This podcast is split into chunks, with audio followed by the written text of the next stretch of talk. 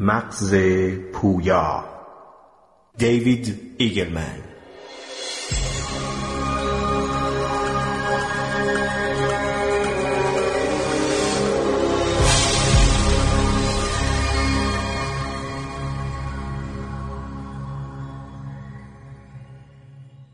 اگر کسی را که دچار دمانس شده دیده باشید شاهد این وضعیت بوده اید که خاطرات اخیر او ناپدید شده در حالی که خاطرات کودکیش با قنای کامل حفظ شده و در دسترس است. این یکی از قدیمی ترین الگوهایی است که در عصب شناسی مشاهده شده است. در سال 1882 عصب شناس فرانسوی تئودول ریبو این مشاهده را به ثبت رساند و برایش جالب بود که خاطرات قدیمی پایدارتر از خاطرات جدید است. امروزه این را قانون ریبو می نامند و این پدیده را توضیح می دهد که برخی از افراد در پایان زندگی دوباره به زبان دوران کودکی برگشت می کنند. در سال 1955 زمانی که آلبرت اینشتین در بیمارستانی در پرینستون نیوجرسی درگذشت آخرین افکارش را بر زبان راند. همه می‌خواستند بدانند آخرین گفته های این فیزیکدان بزرگ چه بود. ولی هرگز کسی نخواهد دانست. نه اینکه پرستاری نبود که آخرین کلمات او را بشنود بلکه از آن رو که این کلمات را به زبان مادریش آلمانی ادا کرد. پرستار شب فقط انگلیسی بلد بود. بنابراین آخرین گفته های او از دست رفت. جای تعجب نیست که قرابت این الگو ریبو را متحیر کرد. دیگر سیستم های سازی به این صورت عمل نمی کنند. پس چرا مغز برعکس عمل می کند؟ چرا خاطرات قدیمیتر ایمنتر می شوند؟ ما حالا به سراغ یکی از مهمترین جنبه های مدارسازی پویا می رویم. پدیده حافظه در فیلم سینمایی ممنتو لئونارد شلبی دچار مشکلی است که نمی‌تواند حافظه کوتاه مدت را به حافظه بلند مدت تبدیل کند وضعیتی که به آن فراموشی پیشگستر گفته می شود تا یک فاصله پنج دقیقه‌ای وقایعی را که رخ می‌دهد به خاطر دارد ولی وقایع پیش از آن از حافظهش محو می شود در نتیجه اطلاعات حیاتی را مستقیما روی پوستش خالکوبی می کند تا مأموریتی را که برای خودش تعیین کرده فراموش نکند. یعنی به این طریق انگار از فراسوی زمان با خودش سخن می‌گوید. ما همه مثل لئونارد چلبی هستیم. فقط اطلاعات حیاتی مربوط به گذشته خود را نه روی پوستمان که در مدارهای عصبیمان حک می کنیم بدین گونه است که خیشتن آینده ما می‌داند چه بر سرمان آمده و از این رو چه باید بکند. تقریبا 2400 سال پیش ارسطو در رسالهش با عنوان در باب حافظه و یادآوری نخستین تلاش را برای تشریح این فرایند انجام داد. او برای این منظور از تمثیل نقش زدن بر مهر مومی استفاده کرد. بدبختانه ارسطو در آن زمان به هیچ گونه داده ای در این زمینه دسترسی نداشت. از این رو جادوی عصبی که از طریق آن یک رویداد در سر به خاطر تبدیل می شود تا هزاران سال در حاله ای از رمز و راز باقی ماند. علوم اعصاب تازه حالا دارد این معما را می گشاید می‌دانیم که وقتی مطلب جدیدی مثلا اسم همسایه جدیدتان را یاد می‌گیرید تغییرات فیزیکی در ساختار مغزتان اتفاق میافتد. چندین دهه است که متخصصان علوم اعصاب روی میزهای آزمایشگاه زحمت کشیده اند تا بفهمند این تغییرات چیست. هماهنگی آن در اقیانوس پهناور نورونها چگونه انجام می شود آگاهی چگونه در آن ذخیره می شود و چند دهه بعد چگونه خوانده می شود در نتیجه با آنکه بسیاری از قطعات این پازل هنوز به دست نیامده است ولی شکل کلی تا حدودی معلوم شده است. شکل ساده حافظه در سطح سلول و شبکه در موجودات نسبتا ساده از قبیل لیسه دریایی به طور وسیعی مطالعه شده است. حالا چرا لیسه دریایی؟ زیرا نورونهای آن کم و بزرگ هستند به طوری که مطالعه آن خیلی آسانتر از انسان است. با این حال جانوران که خیلی بعدها وارد زیافت تکامل شده اند از قبیل ما پستانداران ظرفیت حافظه‌ای بسیار قویتر و گسترده تری از بیمهرگان دارند ما انسان ها می توانیم جزئیات زندگی خودمان را به خاطر آوریم. حتی می توانیم رویاها و تصوراتمان را به یاد آوریم. می توانیم مهارت های پیچیده ای را یاد بگیریم که به ما امکان مواجهه با شرایط مختلف تجاری، اجتماعی و آب و هوایی را می دهد. خوشبختانه توانایی فراموش کردن جزئیات نامربوط را نیز داریم مثلا اینکه دو هفته پیش در فرودگاه کجا پارک کردیم یا اینکه کلمات دقیق مکالمه‌ای که با کسی داشتیم چه بود نخستین مطالعه نظاممند در خصوص مبنای فیزیکی حافظه در پستانداران در دهه 1920 به وسیله عصبشناس دانشگاه هاروارد کارل لشلی انجام شد.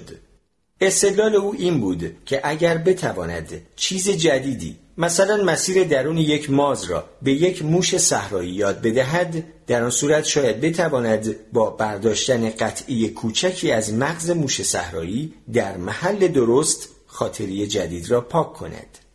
تنها کاری که باید می‌کرد این بود که آن محل جادویی را پیدا کند. آن قطعه را بردارد و بعد نشان دهد که موش دیگر توانایی به یاد آوردن آن مسیر را ندارد. از این رو 20 موش صحرایی را آموزش داد که راه خود را در ماز پیدا کنند. بعد در هر جانور با تیغ جراحی ناحیه متفاوتی از قشر مغز را برداشت. مدتی به جانورها فرصت داد تا بهبودی پیدا کنند و سپس دوباره هر موش را آزمایش کرد تا ببیند آسیب به کدام نواحی موجب از دست رفتن آگاهی از مسیر ماز می شود. اما این آزمایش با شکست مواجه شد. تمام موشها توانایی کامل خود را برای به یاد آوردن مسیر ماز حفظ کرده بودند. هیچ کدام مسیر را فراموش نکردند.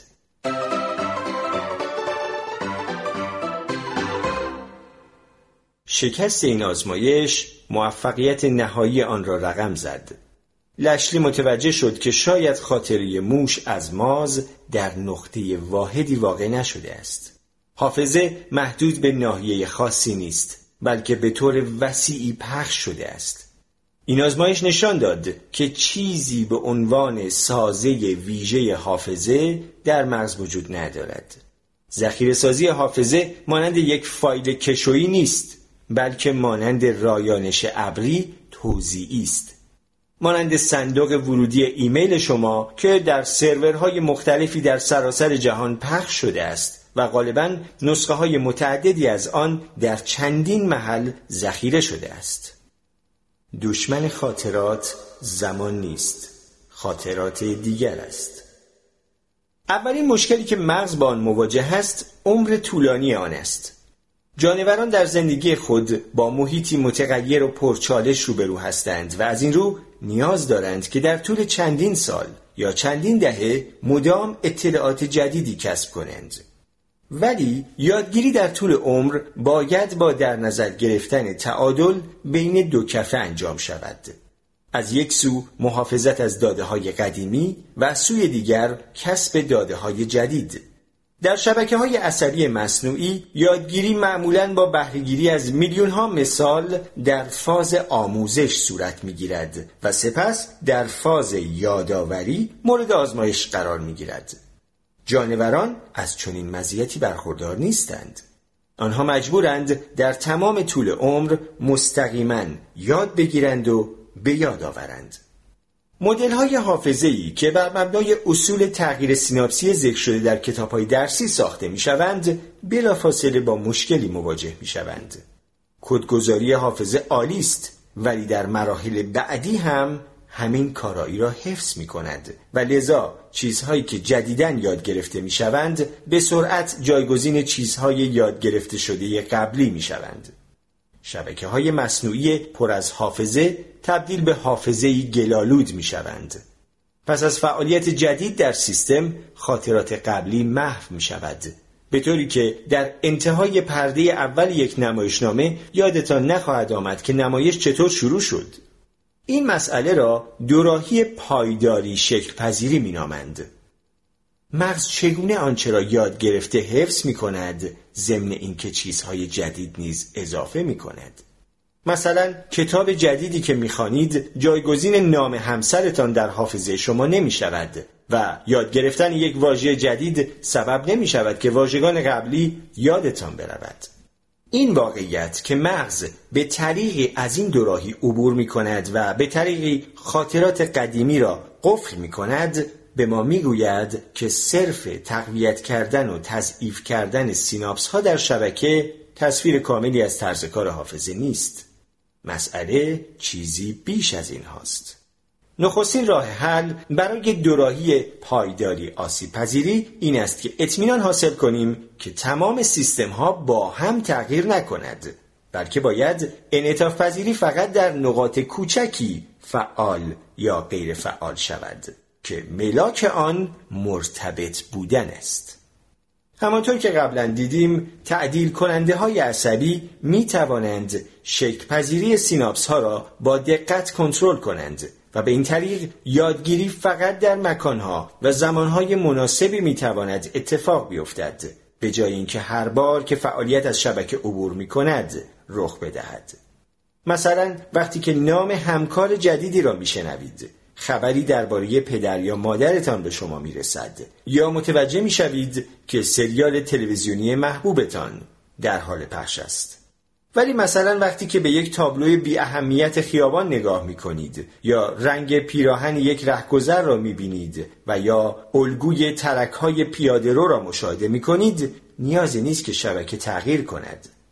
این ویژگی که تغییر فقط زمانی انجام می شود که موضوع اهمیت داشته باشد به ما خاطر نشان می کند که مغز صرفا لوحی خالی نیست که جهان قصه هایش را روی آن ثبت می کند بلکه مغز از قبل برای برخی انواع یادگیری در انواع خاصی از موقعیت ها آمادگی دارد. تجارب فقط زمانی که مربوط به زندگی فرد باشد تبدیل به خاطره می شود. خصوصا زمانی که با حالت عاطفی شدیدی مانند ترس یا لذت در ارتباط باشد. این موجب کاهش احتمال لبریز شدن شبکه می شود. زیرا همه چیز نوشته نمی شود. ولی این مشکل پایداری شکلپذیری را به طور کامل حل نمی کند. زیرا هنوز هم خاطرات برجسته زیادی هستند که می توانند مشکل ایجاد کنند بنابراین مغز راه حل دیگری را به اجرا می گذارد. مغز همیشه خاطرات را در یک محل نگهداری نمی کند بلکه آنچه را یاد گرفته برای ذخیره سازی دائمی تر به محلهای دیگری انتقال می دهد.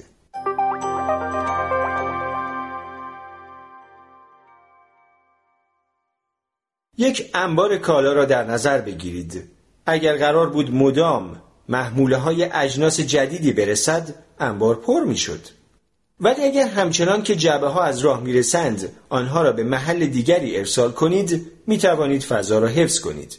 به این طریق خاطرات در محلی که تشکیل می شوند باقی نمی مانند بلکه به جای دیگری انتقال داده می شوند برخی از چیزهایی که درباره حافظه می دانیم حاصل از داده های مربوط به هیپوکامپ و نواحی اطراف آن است که محلی مرکزی برای تشکیل حافظه به شمار می آید. در واقع هیپوکامپ برای یاد گرفتن حقایق اهمیت زیادی دارد ولی برای به یاد آوردن حقایقی که قبلا یاد گرفته شده است زیاد مهم نیست. تشکیل خاطرات جدید به هیپوکامپ نیاز دارد ولی خاطرات به طور دائمی در آنجا ذخیره نمی شوند بلکه یادگیری را به بخشهایی از قشر واگذار می کنند و این بخشها خاطرات را به صورت دائمی تری نگهداری می کنند. حالا این خاطرات چگونه از ایستگاه موقتی هیپوکامپ به جایگاه دائمی تر خود در قشر منتقل می شوند؟ یک انگاره این است که در بار نخستی که الگوی فعالیت از قشر عبور می کند امکان ذخیره سازی پایدار وجود ندارد بلکه ناحیه مانند هیپوکامپ باید خاطره ثبت شده را چندین بار باز فعال کند تا حافظه در قشر جای گیرد. بر اساس این چارچوب مشخص می شود که چرا هیپوکامپ برای تحکیم حافظه مورد نیاز است. هیپوکامپ باید الگوها را به طور مکرر برای قشر دوباره پخش کند وقتی که خاطرات در قشر جای گرفت به مرور زمان پایدارتر می شود. ایده فرستادن مرسولات به حل دوراهی پایداری شکلپذیری کمک می کند ولی هنوز هم مشکل محدودیت فضا وجود دارد. در صورتی که بخواهید جعبه های خود را به تمام نقاط دنیا بفرستید مشکلی نخواهد بود ولی اگر بخواهید آنها را صرفاً به چند انبار محدود دیگر بفرستید تنها به معنای آن است که این مشکل را به جای دیگری منتقل کرده اید. انبار دوم هم خیلی زود پر خواهد شد.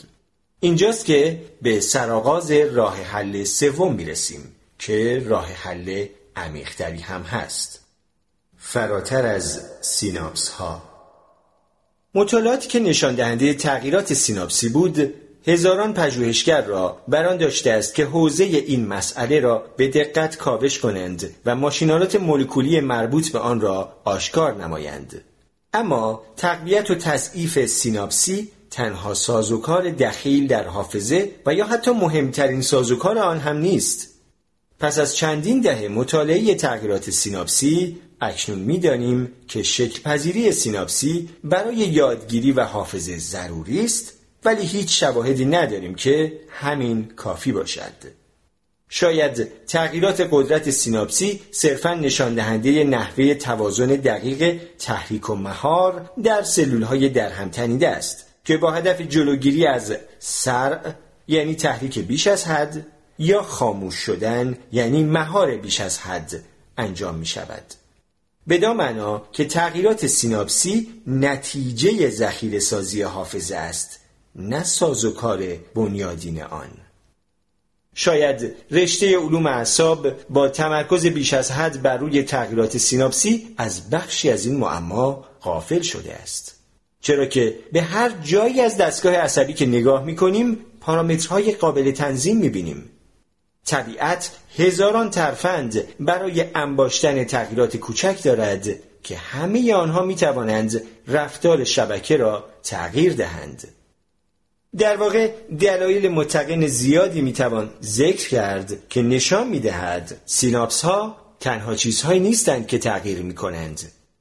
اولا اگر یادگیری فقط کارایی سیناپس های موجود را تنظیم می کرد نمی انتظار تغییرات وسیعی را در ساختار مغز داشته باشیم ولی وقتی افراد داوطلب ژانگولر بازی یاد می‌گیرند یا دانشجویان پزشکی برای امتحانات می‌خوانند یا رانندگان تاکسی نقشه خیابانهای لندن را حفظ می کنند تغییرات قابل توجهی در تصاویر مغزشان مشاهده می شود. تغییرات قشری چیزی بیش از دگرگونی سیناپس هاست بلکه ظاهرا شامل افزوده شدن مواد سلولی جدید نیز هست. ثانیا اگر حافظه صرفا در قالب وزنهای سیناپسی ذخیره می‌شد نمی توانستیم انتظار عصبزایی یعنی رشد و افزوده شدن نورونهای جدید داشته باشیم. در حقیقت تصور بر این بود که وارد شدن نورونهای جدید به درون شبکه موجب به هم ریختن الگوی ظریف سیناپسی خواهد شد و با این حال این موضوع اتفاق می افتد. مرتبا نورونهای جدیدی در هیپوکامپ افراد بزرگسال متولد می شوند و به قشر مغز راه پیدا می کنند و اینها اتفاقی نیستند. می توان دید که در ارتباط با تشکیل حافظه هستند. به عنوان مثال اگر به یک موش صحرایی کاری یاد بدهید که نیاز به هیپوکامپ دارد تعداد نورونهای جدید ساخته شده در موش بالغ نسبت به حالت پایه دو برابر می شود. برعکس اگر کاری را که نیازمند هیپوکامپ نیست به موشهای صحرایی آموزش دهید تعداد سلولهای تولیدی جدید تغییری نمی کند. سوم اینکه تغییر در قندها و پروتئین‌های اطراف DNA الگوی بیان ژنی را تغییر می‌دهد. در این رشته نسبتا جدید که اپیژنتیک نامیده می شود مشاهده می کنیم که تجارب حاصل از جهان پیرامون تعیین می کند که چه ژنهایی سرکوب شوند و چه ژنهایی تقویت برای نمونه در بچه موشهایی که خوب مراقبت می شوند یعنی مادر مرتب آنها را لیس می زند و تمیز می کند تغییراتی در تمام طول عمر در الگوی مولکول هایی که به رشته های دی ای می چسبند ایجاد می شود و به نظر می رسد که این موجب کاهش استراب و افزایش رشد بچه موشها در طول زندگی آنها می شود. به این روش تجارب شما در محیط زندگی با شما عجین می شود به طوری که به سطح بیان ژنهای شما می رسد و در یک مقیاس زمانی طولانی می تواند در آنجا جایگذاری شود. شکل پذیری در سرتاسر سر مغز در هر سطحی وجود دارد. چگونگی جریان یافتن فعالیت در یک شبکه بستگی به تمام تنظیمات شبکه دارد از بزرگ تا کوچک. هر جا بررسی می کنیم شکل پذیری را می بینیم پس چرا این رشته تقریبا فقط بر روی سیناپس ها تمرکز می کند؟ زیرا اندازگیری آن آسان تر است. بقیه کار در جریان پویایی پرسرعت مغز زنده عموما چنان ریز است که با فناوری کنونی ما قابل بررسی نیست. پس ما هم مثل آدم مستی که زیر چراغ خیابان دنبال کلیدهایش میگردد تقریبا فقط روی چیزهایی که می‌توانیم ببینیم تمرکز می‌کنیم.